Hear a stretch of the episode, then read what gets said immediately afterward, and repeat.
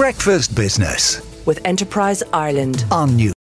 Yeah, welcome back to Shannon Airport. We are where we are presenting the Breakfast Business Program live, and we've teamed up with Square, the business payments ecosystem, who are showcasing their products and services in the Square Market pop up shop on 47 Grafton Street in Dublin until the 28th of October. Now, all this week on the show, I'll be speaking to some of Ireland's newest and most unique SMEs, and we'll be finding out who's behind them, what their ethos is, and how they're navigating the current economic situation. And if you want to learn more about how Square can help your business, visit squareup.com. That's squareup, all one word, .com.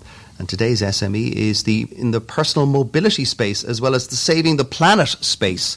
Uh, CoMotion is the app where you can get e-bikes, and I've seen plenty of them all dotted all over the Shannon Free Zone since I've been here on the last uh, day or so. And Jarlath Gantley is the managing director of CoMotion Mobility Solutions and joins me now. Good morning, Jarlath. Good morning, Joe. Thanks a million for having uh, us. Now, tell us a little bit about what, about what e-bikes are and in here in Shannon.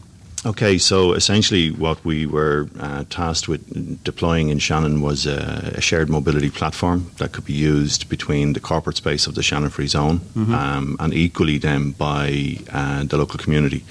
Shannon is uh, is a fantastic locality in that it lends itself greatly to, to shared mobility. You know, why does it do that?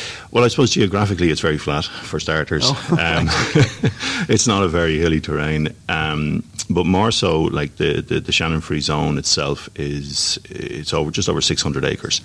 Um, from you know the corner uh, of the park to say to the edge of the town, you're looking at about three kilometres. Mm-hmm. So, um, with shared mobility, I suppose the view was not only to provide facilities for staff within the local companies and the local community, but it also increases traffic between the, the commercial centre, that is the Shannon Free Zone, and Shannon Town Centre. And instead of driving around the campus, people would take one of these bikes, and there's docking stations all over the place. Is that right? Yeah, we use virtual docking stations, so we don't actually have a physical um, docking station that requires civil engineering or electrical hookups. Um, all our bikes kind of migrate uh, organically from point to point, so a user can rent a bike at point A, cycle across to the town, and actually, if they decide to do so, they can actually leave the bike at a virtual docking station, you know, anywhere else on and the campus. And do you gather the bikes up then and charge them up, or how does it work? No, or, or, like as I said, the scheme operates organically, so we find that you know one person's one way journey is another person's you know pickup point where mm-hmm. they'll collect the bike and then it'll migrate back to where it originated at some point. Um, we've got bikes kind of like from one uh, like to, between the two furthest docking stations, we have a range of nearly six kilometres. Um, so between the airport and the town centre, um, even at EI Electronics, who have been very generous to us, have been uh, one of the major sponsors of the scheme. And I suppose that is part of the, the unique feature of this scheme. Uh, not only are we kind of substantially green focused in that our bikes and the frames are made from recycled aluminium, we're currently the only operator in Ireland that um, have green credentials to that level. Uh, everything we do is about sustainability. It's not just about ticking a box. It's not greenwashing. Mm. So it was really important to us that we provided a product that was not only you know at the top of its game. It's made in Europe. It's made from recycled materials, mm-hmm.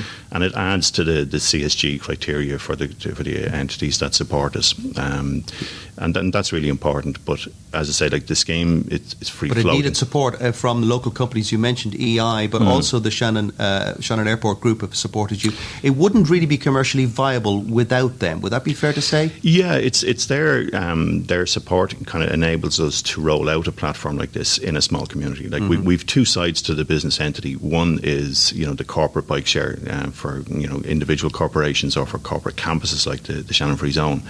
Um, the other aspect then is obviously rural communities. So I suppose from that point of view, um, Shannon Town, with a population of about nine and a half thousand people, wouldn't come on the radar for a bike share scheme uh, ordinarily. So, um, with the support of these uh, entities and with Clare County Council, um, the local councillors were very supportive as well here to get the scheme into the Shannon Town. And we have sponsors as well within the town, um, like the Leisure Centre and the Shannon Springs Hotel, have been extremely supportive.